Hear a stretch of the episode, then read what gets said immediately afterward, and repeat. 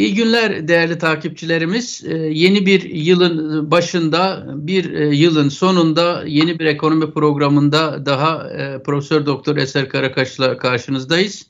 E, her ne kadar ekonomi ağırlıklı konuşuyor olsak da bu programın e, kapsam alanı sadece ekonomiye değil, diğer sosyal konulara da temas etmektedir.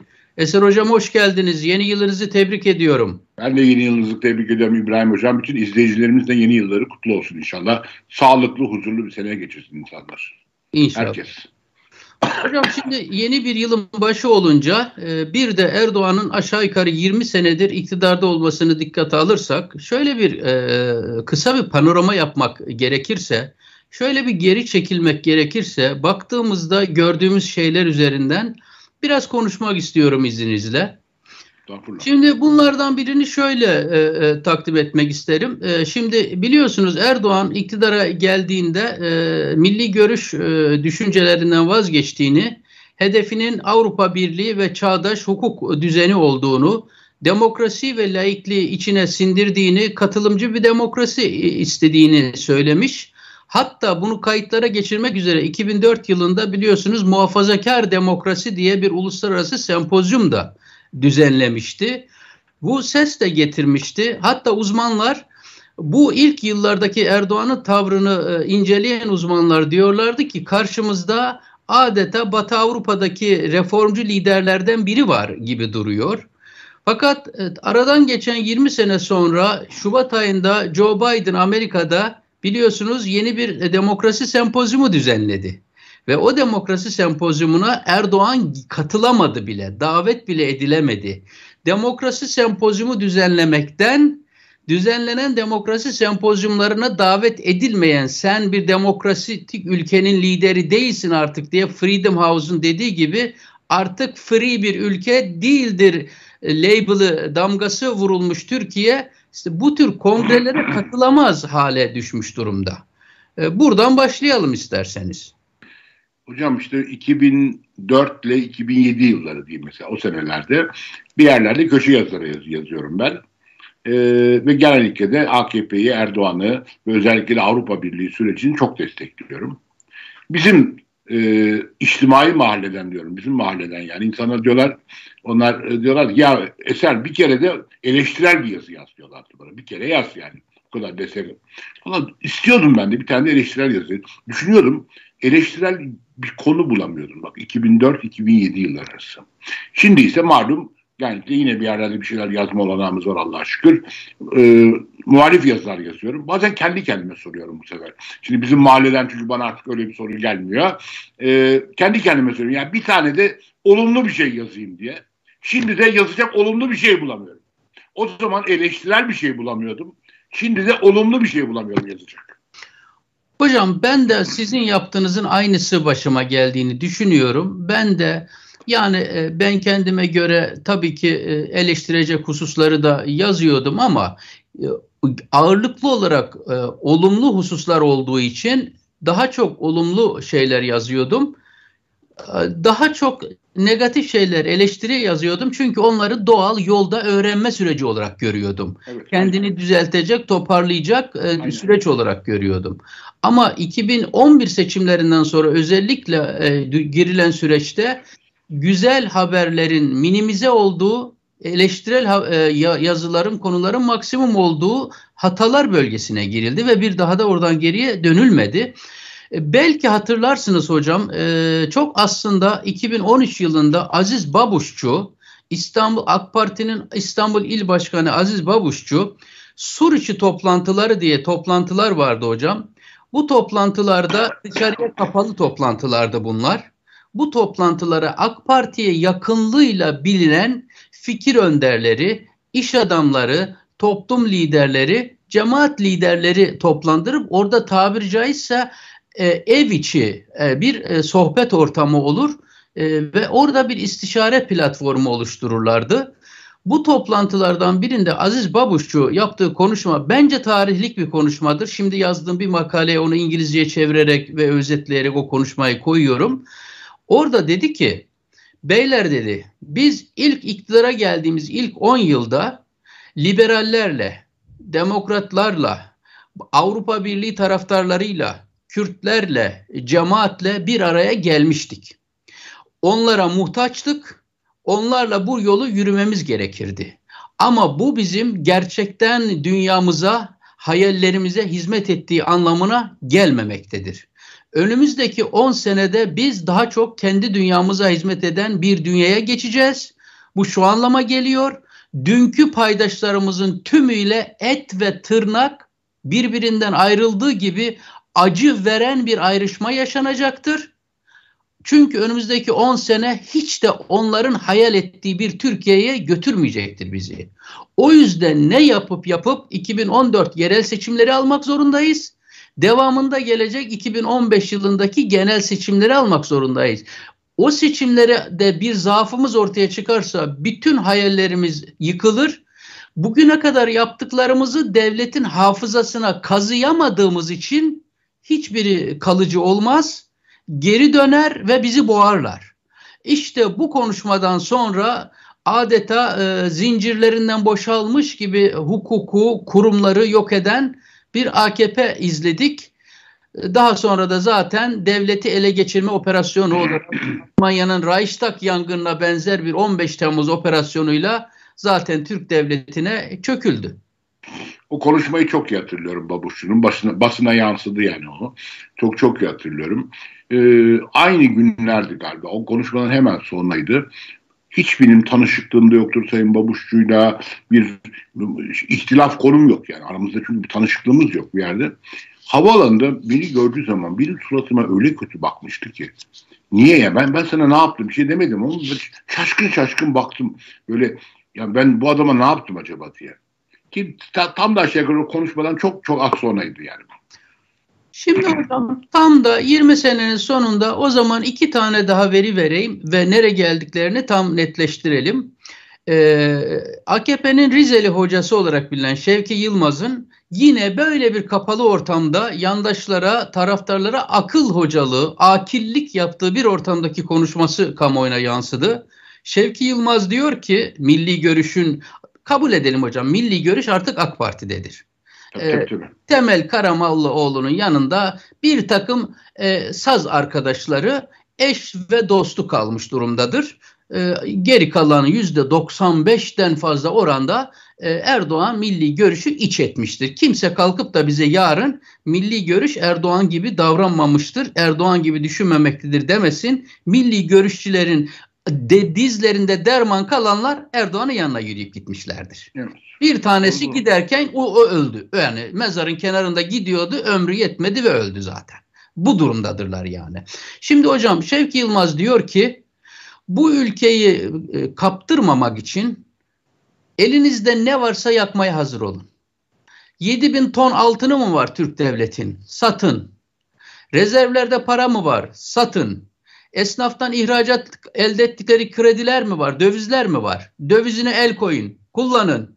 Halktan ne karşılığı toplayabilirseniz döviz toplayın ve bunların hepsini gözünün yaşına bakmadan bir seçimi daha kazanmak için rüşvet olarak, cülüs bahşişi olarak, kömür yardımı olarak, süt olarak aklınıza gelen ne verebilirseniz verin.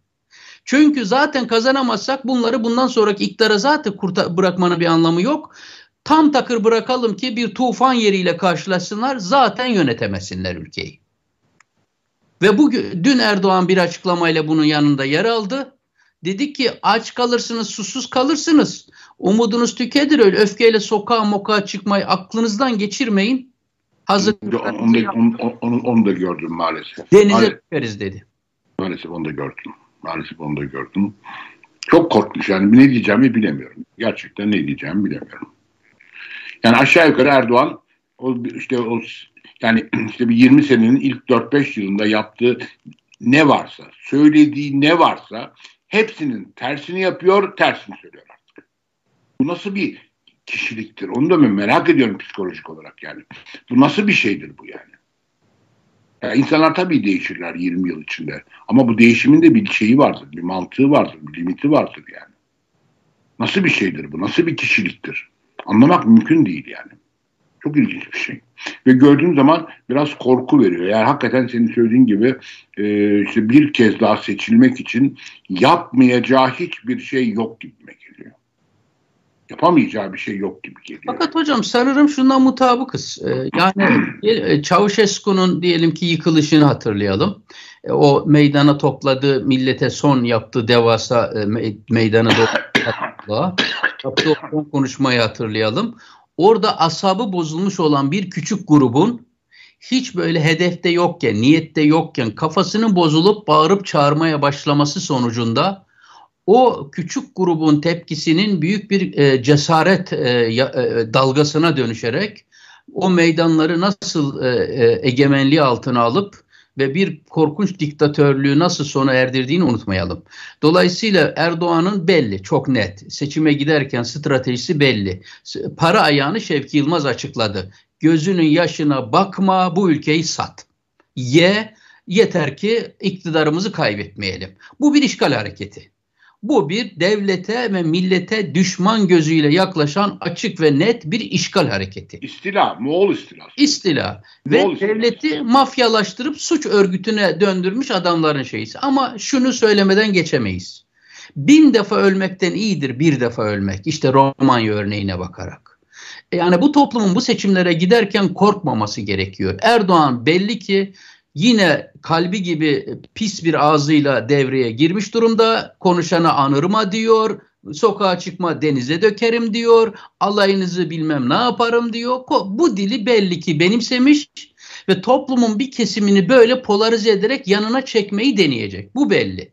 Buna karşılık tabi barışı bozmadan, sükuneti bozmadan ama geri adım atmadan Türkiye'yi, kurumlarını ve son özgürlük hakkını sonuna kadar savunmaya devam etmek lazım.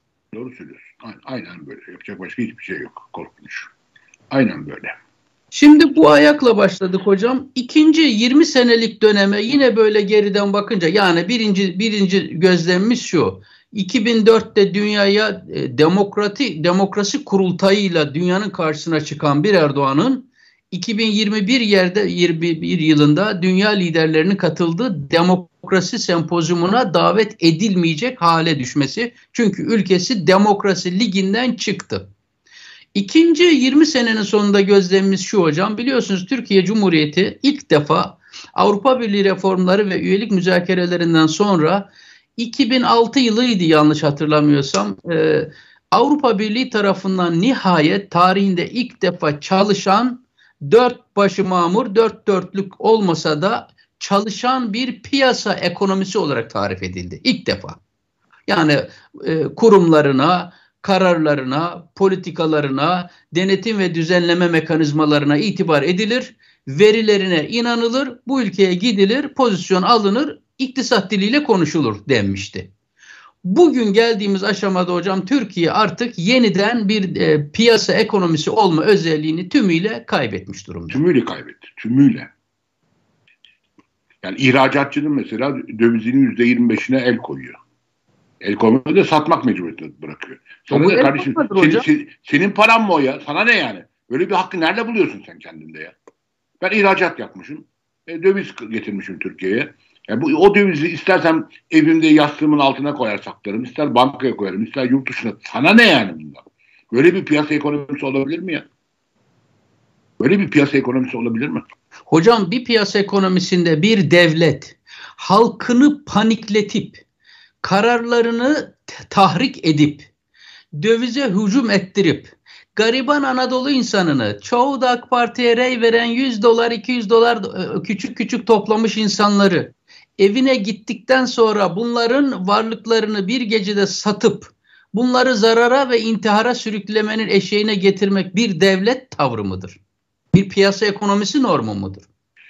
Bir kamu bankası tavrı olabilir şu anlamda söylüyorum. Çünkü galiba o doları 18,5'dan satıp 18'den satıp sonra tekrar 10,5'tan alanların başında bir kamu bankasına çok büyük bir borcu olan bir iş adamı varmış. Bugün ortaya çıkmaya başladı bu. Yani o bir iş adamı malum, malum yani bir basın e, şeyi basına giren ve bir kamu bankasından 750 milyon dolar kullanan ve ödemeyen o krediyi o kamu bankasına bir türlü geri ödemeyen iş adamının e, doları 18'den satıp ertesi sabah 10.5'tan hepsini aldığı ve 6 milyar dolar civarında para kazandığı iddia ediliyor. Yani. Devlet halkına kumpas kurabilir mi hocam? İşte. Devlet küçük bir grubu için koca 80 milyonluk insanı bir e, açık ve net bir manipülasyon ile yanlış kararlara sürükleyebilir mi? 15 Temmuz'da kurmadı mı? Yine kendi milletine kumpas kurdu. Evet. evet. Yani kaç kişi öldü? Ya. Çok yakınlarından birisinin eşinin anlattıkları şeyler korkunçtur. Yani isim vermiyorum. Malum biliniyor yani çok yakın. Yani sen şeyinde e, Erdoğan'ın da çok yakını olan bir insan o akşam hayatını kaybetti. Eşinin anlattıkları korkunç ve sanki o kadın bir şey konuşmuyormuş gibi de davranılıyor. Türkiye'de böyle ilginç bir yer yani. Birileri inanılmaz şeyler söylüyorlar. Sonra öyle kalıyor o laflar havada. Havada kalıyor o ifadeler. Ben o kadının hayatının güvence güvenlik altında olduğuna inanmıyorum hocam. Ben de inanmıyorum. Ben de ben de inanmıyorum. Ben de inanmıyorum. Maalesef. Ben de çünkü çünkü o o hanımın eşi ben e, bu olaylardan önce de onun adını çok duyardım hocam. Onu çok yakından tanıyanlar derlerdi ki Erdoğan'ın yolsuzluk kasası. Çok şeyler biliyor. Ve aynı o kişi o kişi darbe e, tezgahından bir hafta önce 10-15 tane tweet attı üst üste hocam. Bir e, o, e, bir el konulacağına sisteme ve muhaliflerin tümünün yok edileceğini açık seçik bir hafta önce onlarca tweetle alt alta yazarak açıkladı. Evet. E, o gece de onu orada yok onlar yani birileri yok etti. Nasıl vurulduğunu kadın anlatıyor yani. Şimdi acısı e, o onun işin kandırmacası olsun diye de yanındaki çocuğuyla öldürdüler iyi mi hocam? Evet evet evet. evet. Böyle korkunç. hani e, korkunç korkunç korkunç korkunç korkunç yani diyecek bir şey bulamıyorum. Evet. E, şimdi hocam ilginçtir. E, yani burada bu konuya çok e, tabii girmek istemem de yani halkımızın e, şunlar olup biterken sırf korktuğu için aşırı korkunca yan komşusuna 30 senedir tanıdığı yan komşusuna babaların evlatlarına, abilerin kardeşlerine, kadınların kocalarına ve hatta kocaların eşlerine Allah Allah ben bilmiyordum ya sen meğer teröristmişsin deyip etle tırnağın birbirinden ayrılması olayını yaşadık. Tarihte çok az böyle bir konjüktür olabilir hocam. Bir başka gözlem yapalım hocam 20 20 yıllık e, döneme uzaktan bakarak. Hocam modelimizden bağımsız olarak Japon kapitalizmi uygularsınız, Çin kapitalizmi, Batı Avrupa kapitalizmi, Amerikan kapitalizmi veyahut da onun dışındaki bir model. Modelden bağımsız olarak Türkiye'nin temel sorunlarını biz klasik olarak biliriz. İşsizlik, dış açıklar, iç açıklar, enflasyon, faiz, kur, devalüasyon. Bunlar aşağı yukarı Türkiye'nin kaderi gibi 1900 ben diyeyim 1970'ler siz daha iyi hatırlıyorsanız e, hiç gündemimizden çıkmadı bunlar. Doğru mu hocam? Tabii tabii tabii. Peki Türkiye'yi 20 sene yönetmiş bir hükümetin hangi modeli, yolu ve yordamı takip ederse etsin şu sorunlar listesinden bir tanesini olsun gündemden kaldıramamış olması ibretlik değil midir hocam? Tabii yani dediğim gibi yani iyi şeyler yapıldı. Hepsinden geri alındı. Hatta başlangıç noktasından daha da geriye gidildi. Hep, aşağı yukarı hepsinde. Hepsinde başlangıç noktasından daha geriye gidildi. Yani çok ilgimi çekiyor hocam. Diyorsun ki ya işsizliği mi düşürdü? Yok iki katına çıkardı. Enflasyonu mu düşürdü diyorsun? Yeni açıklandı. 2003 yılında teslim aldığı yerin üzerine çıkardı. %36 devletin kendi rakamına göre. Devletin ikinci bir rakamı var. O da üretici fiyat endeksi. Belki şu tablomuzu da Selim Bey koyabilir e, konuşurken onlara da bakalım hocam.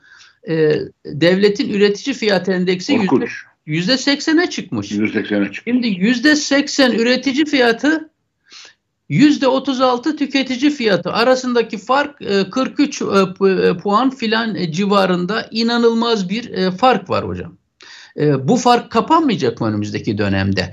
Yani siz enerjinin her kategorisine, doğalgaza, her şeye zam yaptığınız zaman bunlar ana gruplar olduğu için bütün te, e, kategorilere dalga dalga yıl boyunca döviz kurunun da etkisiyle yayılmayacak mı hocam? Ocak'ta bir öngörüde bulunayım sana. Ee, TÜİK Başkanı'nın görevden alınabileceğini düşünüyorum. Yine böyle açıklarsa he mi? Ciddi söylüyorum. Yani bu, bu şimdi bu, bu bile bu bile çok fazla oldu. E, Bunu yapmaması gerekiyor. Doğru çünkü hatırlıyorsunuz geçen hafta böyle bir lades yapalım sizinle dedik. Siz Hı. dediniz ki ben lades falan yapamam bu konuda. Her şey emir komutaya bağlı olduğu için öngöremem hiçbir şey. Ben de yüzde beşten fazla olmaz aylık enflasyon dedim. E, yüzde on üç olarak açıklamak zorunda kaldı. Kaldı. E, bence ne demek açıklamak zorunda kaldı? Yukarıdan emir, emir geliyor ya. Emir demiri keser. Evet. Emir demiri keser. Hocam gerçek enflasyon e, ENA grubun aylık enflasyonu açıklandı hocam. Onu zaten gördük. Yaklaşık yüzde yirmi. Doğru mu hocam? Evet. Şimdi ama, biz ama, zaman... ama ne oldu? Ne oldu? ENA'nın açıkladığı aylık enflasyonla TÜİK'in açıkladığı enflasyon birbirine yaklaşmaya başladı. İşte bu TÜİK Başkanı'nın yolcu olduğunu gösteriyor bence. Ee, yani e, şu aslında şunu söyleyelim bu, bu, bu bizim şansımız bence iyi oldu onlara da teşekkür edelim. Yani e, uzmanlığı yazarlığı enflasyon gibi konulara da olan bazı akademisyen ve hatta kaliteli yazarlar var. Bu yazarlar e, daha önceden e, açıklamalar yaparak tahminlerde bulunarak yetkin ve kredibil isimler olduğu için TÜİ gerçeğe yakın bir rakamı açıklamak mecburiyetinde bıraktıklarını düşünüyorum. O da doğru. O da doğru. Çok sıkıştırdılar çünkü. Yani e, evet, evet çok haklısın.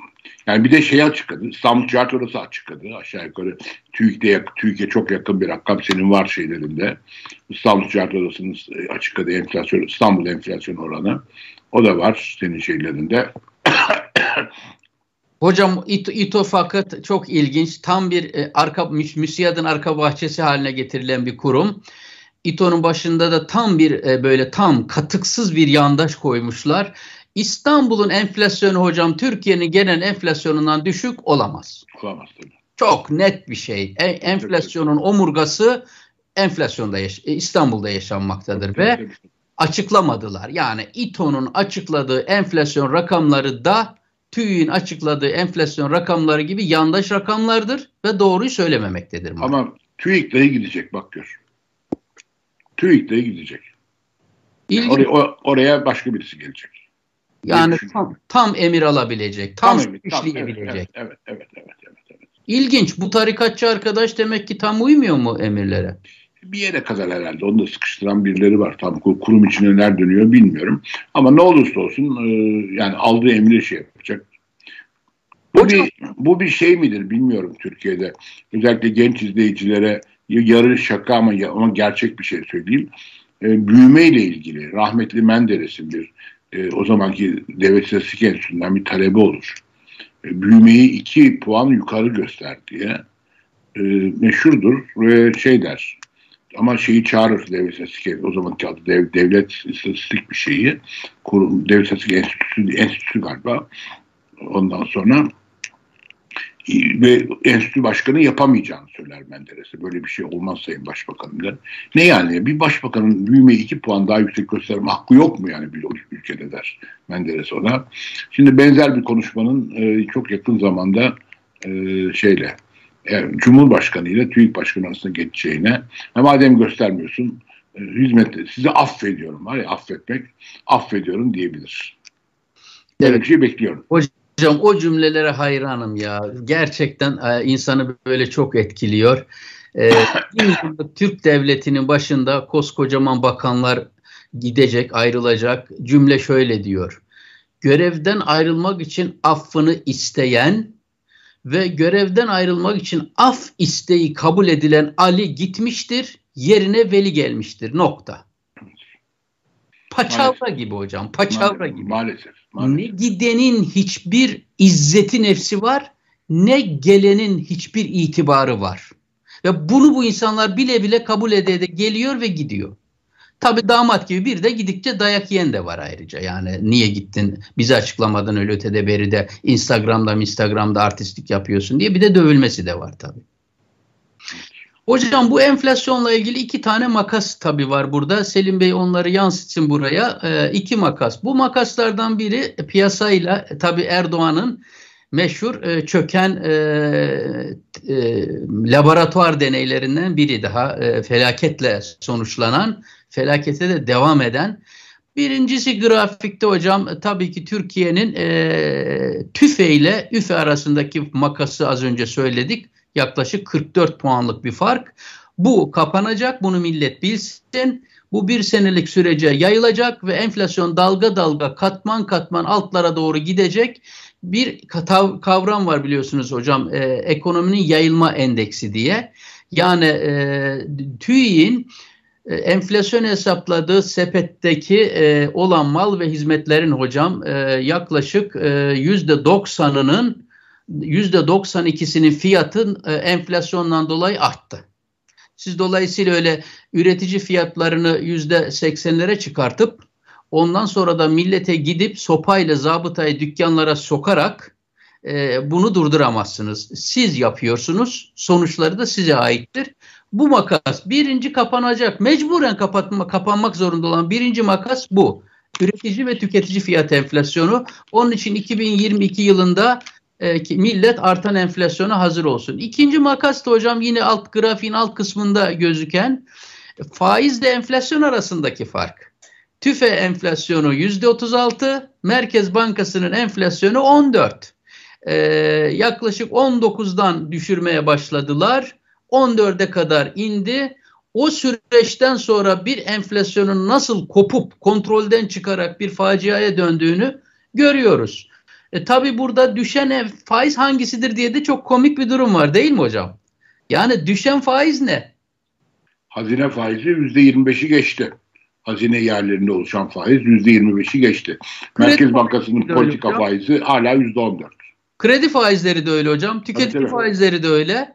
Dolayısıyla senin elinde sadece milletin kaynaklarını alıp ucuzdan döviz alsın diye, kendi açıklarını kapatsın diye yandaşlara fon sağlamak. Fon, fon, sadece bu işe yarıyor. Başka hiçbir işe yaramıyor. Başka hiçbir işe yaramıyor. Ucuz fon, ucuz fon dağıtıyorlar. Hocam unutmadan ben bu e, konuya devam etmek istiyorum ama e, arada da hem de takip edenleri çok aşırı teknik şeylerle yormayalım diye e, araya bazı şeyler sokmak istiyorum. Şimdi bana son aylarda, son yıllarda bilmem size de geliyor mu? E, gençlerden çok mesajlar geliyor. Ve bu mesajların ortak e, konusu şu. Hocam umudumuz kalmadı. Biz Türkiye'yi terk edeceğiz. Türkiye'yi terk etmek istiyoruz. Hazırlığımızı yapıyoruz. Para bulmaya çalışıyoruz. Sınavlara hazırlanıyoruz. TOEFL'a, GRE'ye giriyoruz üniversitelere bursa başvuruyoruz. Biliyorsunuz Avrupa'daki üniversiteler e, e, para istemiyorlar. Aylık bir e, harcama yapmanız lazım. Bu aylık harcama da bana sorarsanız yaptığım incelemelerde Avrupa'da yurtta kalırsanız veyahut da işte küçük bir evi 2-3 kişi paylaşırsanız aylık 700 avro civarında bir masrafla Avrupa'da bir üniversitede tırnak içinde kıt kanaat yaşarsınız. Tabii. E, şimdi e, gençlerin hocam tabii ki söz konusu olan gençler olunca e, ben çok üzülüyorum ve bu gençlere konuşurken de zorlanıyorum. Siz görmüş geçirmiş Türkiye'nin en iyi üniversitelerinde okumuş İstanbullu bir ailenin çocuğu olarak dünyada çeşitli ülkeleri görmüş yaşamış insan olarak kaç tane kriz, kaç tane dönem, kaç tane siyasetçi tecrübe etmiş bir insan olarak bu gençlere ne demek istersiniz yeni bir yılın başında? Nasıl bir vizyon verelim bize gelen bu gençlere? Ne diyelim onlara? Ya ben oldum olası. Bu beyin göçü, göçü denen şeye sıcak bakmış bir insanımdır. Yani dolayısıyla ben e, hele Türkiye'nin bu ortamında gençlerin bir şekilde kapak atabilirlerse yurt dışına gidip eğitime başlamaları ve mümkünse de orada kalmalarını isterim. Çok açık söyleyeyim. Çünkü sonuç olarak bir tane hayatları var. O, o bir hayatlarını Türkiye'deki üniversite sistemine teslim etmesinler arkadaşlar. Yani bir rektör adını verme, şimdi adını vermeyeceğim. Yani bir rektör, rektör olmuş mesela. E, Arapça bir kitaptan, bir tarih kitabı, İslam tarihi kitabı çevirirken e, es, önemli bir eser. E, eserdeki bütün Kürt kelimelerini Türk diye çevirmiş. Anlatabiliyor muyum? Bütün Kürt, Kürt, Kürt, Kürtçeyi Türkçe diye, Kürt'ü Türk diye.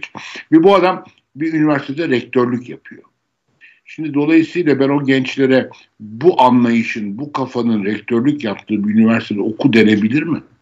Hocam siz şimdi benim kafamı karıştınız. Ben bütün dillerin de Türkçeden e, neşet ettiğini, kaynaklandığını düşünüyordum. Bu da doğru değil mi yoksa?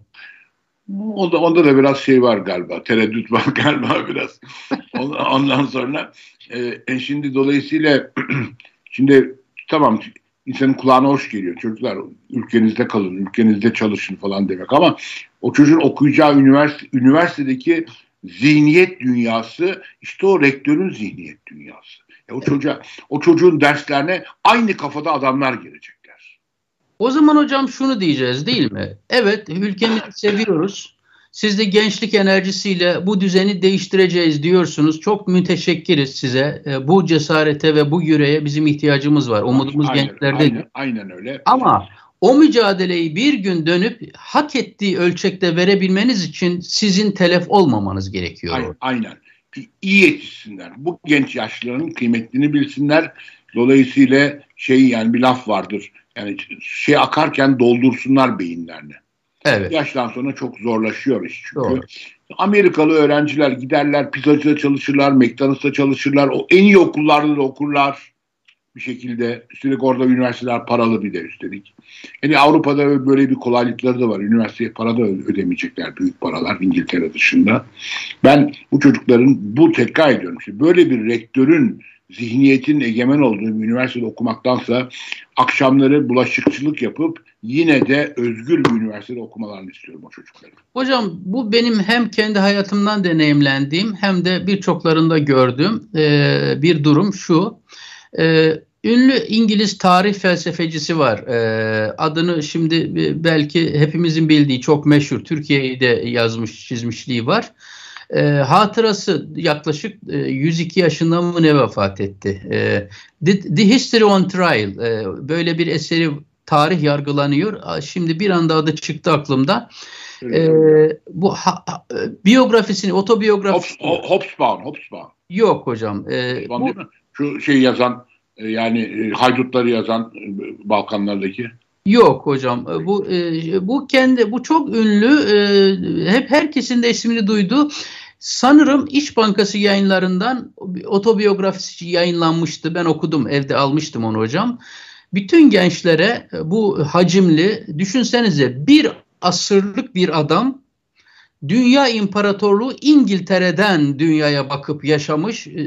Türkiye, Yunanistan dahil birçok ülkede gelip bulunmuş, araştırmalar yapmış e, bir kişi hayatının e, hikayesini orada yazıyor. Bütün gençlere bu kitap okumasını tavsiye ederim. Bir otobiyografi son doğru, derece önemlidir. Doğru doğru. Çok orada önemli. diyor ki en önemli şey otobiyografi okumaktır. Evet. Orada diyor ki ben e, e, ebeveynlere ve gençlere e, sesim ulaşırsa şunu söylemek isterim yönetilmiş olan mahrumiyetler kadar kıymetli bir hazine yoktur. Yönetilmiş mahrumiyetler. Yani çocuğunuzu açla ölüme sürüklemeyin. Ee, ama çocuğunuzun oyuncak hasretini yok etmeyin. Oyuncak şımarık haline getirmeyin. Ee, oyuncak almaktan, bir güzel restoranda yemek yemekten mutlu olabilme hakkını elinden almayın. Varlıklı bile olsanız. Onu onun için diyor çocuklarınızı mümkünse aynı şehirde bile olsa evde değil yurtlarda yaşatın diyor. Yurtlara yerleştirin diyor. Gurbete gönderin diyor. Başka şehirlerde yaşatın diyor. Yurt dışına gönderin diyor ki hayatın challenge'larıyla yüzleşsin ve bunları yönetmeye alışık hale gelsin. Ondan sonra da sürekli başına her gelen sıkıntıda diz çökmesin moralmen çökmesin, onları yenebilecek gücü içinde bulsun. Onun için gençleri cesaretlendirmek isterim. Gidin kanatlarınız hani adeta e, ipek böceğinin kozadan çıkması gibi. Sizin güçlenmeniz için o kozadan kendinizin çıkması lazım. Sizin için başkası o kozayı açarsa kanatlarınız güçlenmeden açılmış olacağı için, refleksleriniz gelişmemiş olacağı için bu size iyilik olmayacaktır. Ben de e, Eser Hocam gibi e, bu Türkiye'den önce gitmeyi, birikim sahibi olmayı ve donanımlı olarak geri dönüp bir gün ülkenize yardım etmeyi, orada kalıp telef olmamayı önemli bir strateji olarak değerlendiriyorum. Kesinlikle. Kesinlikle. Sonuçta artık çağ da değişiyor. Yani yani işte bir bilim adamımız ismini şu anda tam telaffuz edemeyeceğim işte kimya Nobel'i aldı mesela. Değil mi? Dünya önemli bir şeydir kimya Nobel'i almak. Hani edebiyat ödülü al Nobel'i belki alınabilir Türkiye'de ama o beyefendi neydi beyefendinin ismini unuttum şimdi bizim Türk e, kimya Nobel'i alan şey yani e, Mardinli beyefendi. E, acaba Türkiye'de kalsaydı o Nobel'i alma şansı var mıydı onun? Tıp Yok. fakültesi mezunu sıfırdı. Dolayısıyla şimdi mi Türkiye daha faydalı oldu? Türkiye'de kalsa mıydı daha çok faydalı olacaktı. Bu, bu, bu çok net bir şey. Ha, şimdi Türkiye mesela onlar çok iyi beraber çalışsın, yanına doktora öğrencisi göndersin, o çocuklara doktora yaptırsın, onların doktora tez danışmanlığını yapsın hoca. Ama Türkiye'de kalsaydı çok sıradan bir doktor olarak ömrünün nokta sonuna gelecekti yani. Halbuki Amerika Amerika'da bir yerde şu anda kimya Nobel'i aldı. Çok... E, aynı şey Almanya'daki e, aşıyı buluş, bulan bir Aynen öyle. Aynen, aynen, aynen, aynen, aynen, aynen. Süreci aynen. ailesi de böyle değil mi hocam? Ay, aynen. Aynen. Aynen. Aynen.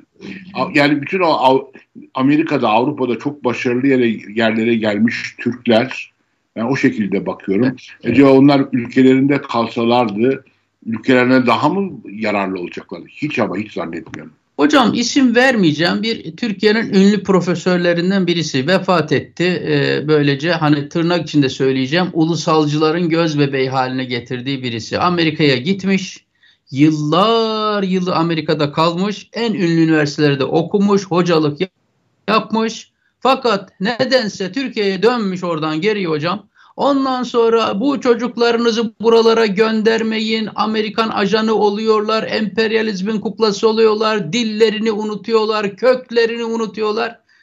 Sen niye unutmadın gidip oraya peki? Sen niye Amerikan ajanı olmadın peki? Sen niye ülkeni unutmadın, medeniyetini unutmadın peki? Böyle de ruh hastası tipler var tamam mı hocam yani? Ee, yani o, da, o, da, o da kimyacıydı. Yani böyle şeyler yapıyorlar. İşte bu bunlara bunu niye gündeme getirdim? Halkımız bayılıyor böyle konuşanlara hocam ya. Böyle Amerika'ya söv ama çaktırmadan da karını ikinci çocuk için Amerika'ya doğurmaya gönder bu arada. Onu kimse duymasın mümkünse ama.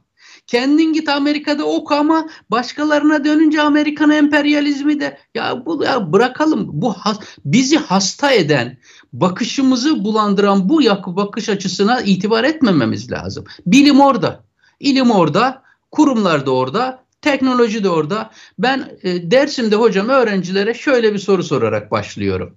E, sırf derse dikkatleri çekilsin diye. Lütfen bana 10 tane Japon şirketinin adını verir misiniz? Başlıyorlar Toyota'dan, Sumitomo'dan, Mitsubishi'den filan hepsi en az 100 sene önce kurulmuş şirketler. Peki son yıllarda kurulan dünyada adını duyuran şirket ismi istiyorum onlardan. Yok. Çünkü yok.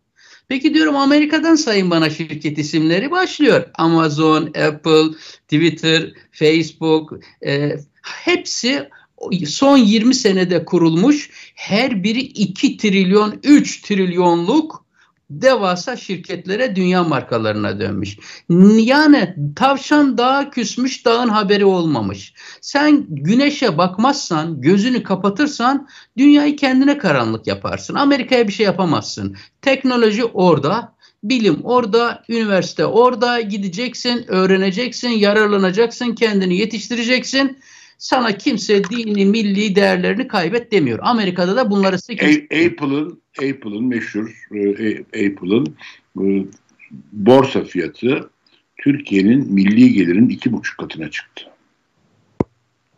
Şimdi hocam önümüzdeki 3 sene zarfında e, bu şirketlerden 5-6 tane olacak. Çok hızlı gidiyorlar. Tabii tabii. Daha fazla olacak. Çok hızlı gidiyorlar. Daha fazla olacak. Bunlar kapanacak büyük ihtimal yerine ama hemen yerine başkaları gelecek. Evet, evet. Hemen yerine başkaları gelecek. Bu şirketler çünkü büyük o senin saydığın o çünkü Apple'lar, Amazon'lar büyük sabit sermaye yatırımlarıyla kurulmuş şirketler değil. Google'ın bugün Google'ın piyasa değeri bizim Türkiye milli gelirinin çok çok üzerinde. Google 10 bin dolara kurulmuş. Yani bu yeni bir dünya bu. 10 bin dolara kuruluyor Google ve bence de bir süre sonra batacaklar. Ama bat, batmaları şu anlamda yerine daha verimlileri gelecek. Daha iyi çalışanları gelecek ve böyle bir süreç başlıyor.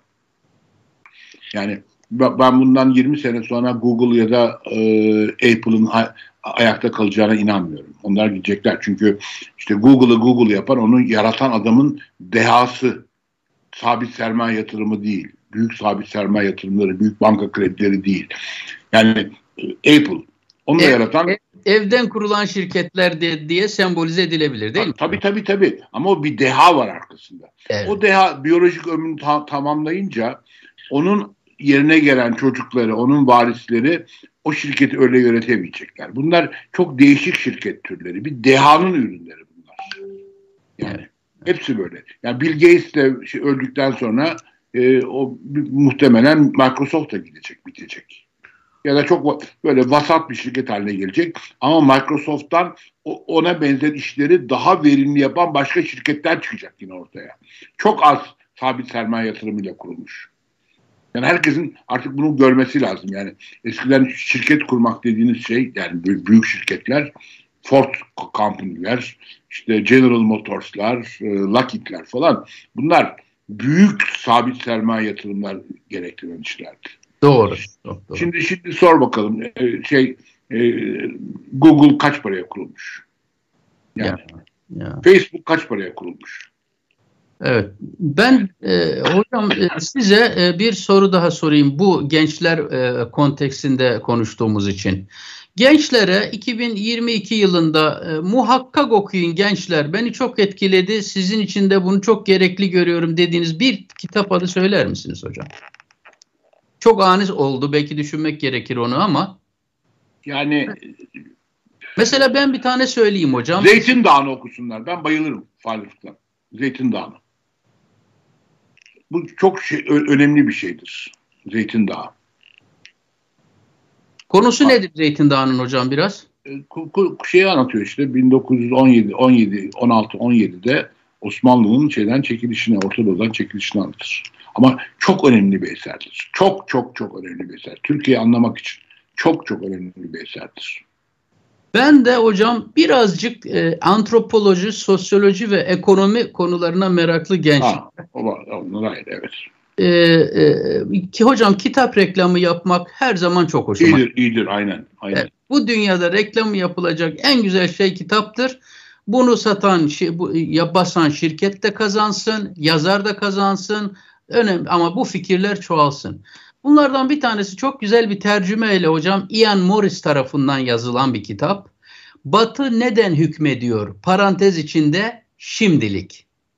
Bu kitap 800 sayfalık bir kitaptır hocam. Bat, Batı neden hükmediyor? Ian Morris. Ee, sıkılmadan. Şimdi, şimdi beni şey yaptın yani tahrik ettin yani. O zaman ben de biraz daha klasiklere döneyim mesela. Sıkılmadan, bunalmadan gençler bu kitabı okusunlar. Şöyle diyeyim. İddialı bir cümle kuracağım hocam. Türkiye'de ak yandaşların e, herhangi bir üniversitesini bitirmektense bu kitabı okusunlar daha kesin, olur. Kesin, kesin. Ben de Fernand Brodel'in Akdeniz'ini bir kez daha tavsiye ediyorum. Süper. Fernand Brodel'in Akdeniz kitabını yani herkesin başucu kitabı olması gereken şeyler bunlar. Evet. Mutlaka okunmuş olması gerekiyor. Bir de son şey oku, okuyorum çok hoşuma gitti. Amerika'dan aldım daha Türkçe'ye ve Fransızca da çevrilmedi. Ee, bu Esther Duflo var işte bir Fransız kız geçen sene yani genç bir hanım e, bir Hintli eşiyle beraber İktisat Nobel aldılar bunlar. Geçen yılın İktisat Nobel'lerini alanlar. E, Good Economics for Hard Times diye bir kitabı var. Çok çok beğendim kitabı. Yeni aldım yani daha bir, bir ay olmadı. Ee, Good Economics for Hard Times. Yani zor zamanlar için iyi, iyi iktisat. Zor zamanlar için iyi iktisat diye. Hem teorik şeyi çok sağlam ama aynı zamanda da iktisatçı olmayanların da okuyabileceği bir kitap. Evet. Çok güzel bir kitap. Evet çok bu bak bu yaptığın çok büyük bir iyilik. Hatta bunu ne yapalım biliyor musun? Hı. Ee, önümüzdeki programlarda inşallah her programın sonunda 2-3 dakika fazla büyütmeden e, bir iki tane kitap tanıtımı yapalım. Senin Süper. dediğin gibi senin dediğin gibi kitabın e, reklamı e, olsun. Olsun. Tabii. Olsun. O iyi kitabı yazan, yazan adam, adamın da birazcık daha fazla kitabı satar. Cebine iki kuruş daha fazla girerse de helal olsun. O helal olsun tabii ki evet. hocam. Evet. Hocam programı bitireceğiz ama siz programdan önce bir iki hususa e, vurgu yapmak istediğinizi söylemiştiniz. Buyurun onları da alalım. Çok çok çok teşekkür ederim. Bir tanesi 31 Aralık günü Türkiye tekrar varlık barışı denen o rezilliğin rezillik tabirini kullanıyorum. Çünkü e, varlık barışı denen şey e, kara para, devletin kara para aklamasıdır. Maalesef Cumhurbaşkanlığı kararıyla 31 Aralık günü yani yılın son günü Ağustos ayına kadar tekrar pardon Haziran'a kadar tekrar uzatıldı. Yani yurt dışında e, uyuşturucu ticareti yapıyorsun, e, para kazanıyorsun uyuşturucudan. E, sonra o parayı Türkiye'ye getirirsen kimse sana o parayı nereden kazandın, nasıl kazandın diye sormayacak ve para bir anda yıkanmış olacak. Bu ben bunu affedemiyorum. Anla, anlamakta da çok zorlanıyorum. Ya bu kadar mı çaresizsiniz ya? Bu kadar mı kötü yönettiniz de uyuşturucu parasına muhtaçsınız ya? Mevlana'nın torunları diyorlar. Ne olur? Aynen öyle. Ben şimdi onu söylediklerim ama bu, bu, bu çok çirkin işte Mevlana adını karıştırmak bir şey yapmadım yani. Ama doğru. Yani Mevlana'nın o şeyini maalesef bu kötü şeylerle emellerine de kullanıyorlar. Ya hocam bunlar böyle ki adam e, uyuşturucu ticareti yapan adam e, e, hukuksuzluğun dibine vuran mafyacı adam, çeteleşmiş adam halkın önünde utanmadan diyor ki bize bunları Allah yaptırıyor diyor. Yani onun için ben bir dalga geçen tweet attım. Diye, bu enflasyonun bu düzeye gelmiş olması nedeniyle Diyanet de devreye girdi diye.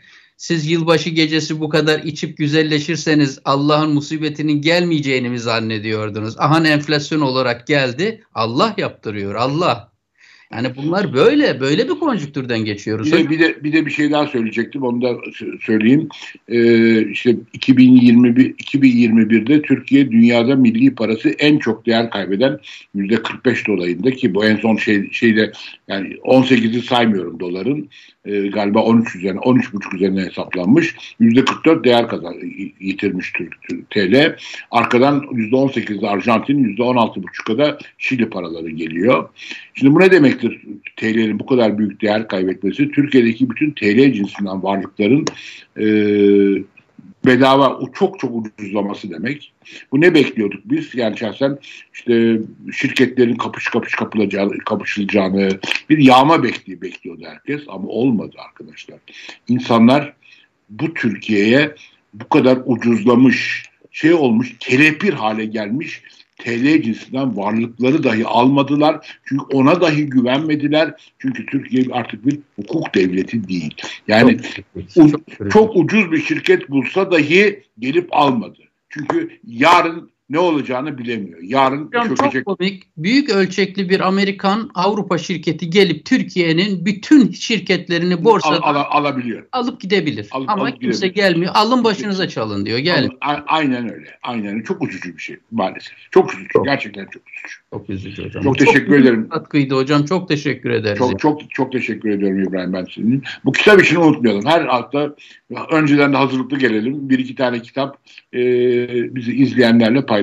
İyi, yayında ürün geliştirdik hocam. Evet, ne güzel. güzel. Ne güzel. Ne güzel. Çok senin say senin sayende oldu. Çok teşekkürler.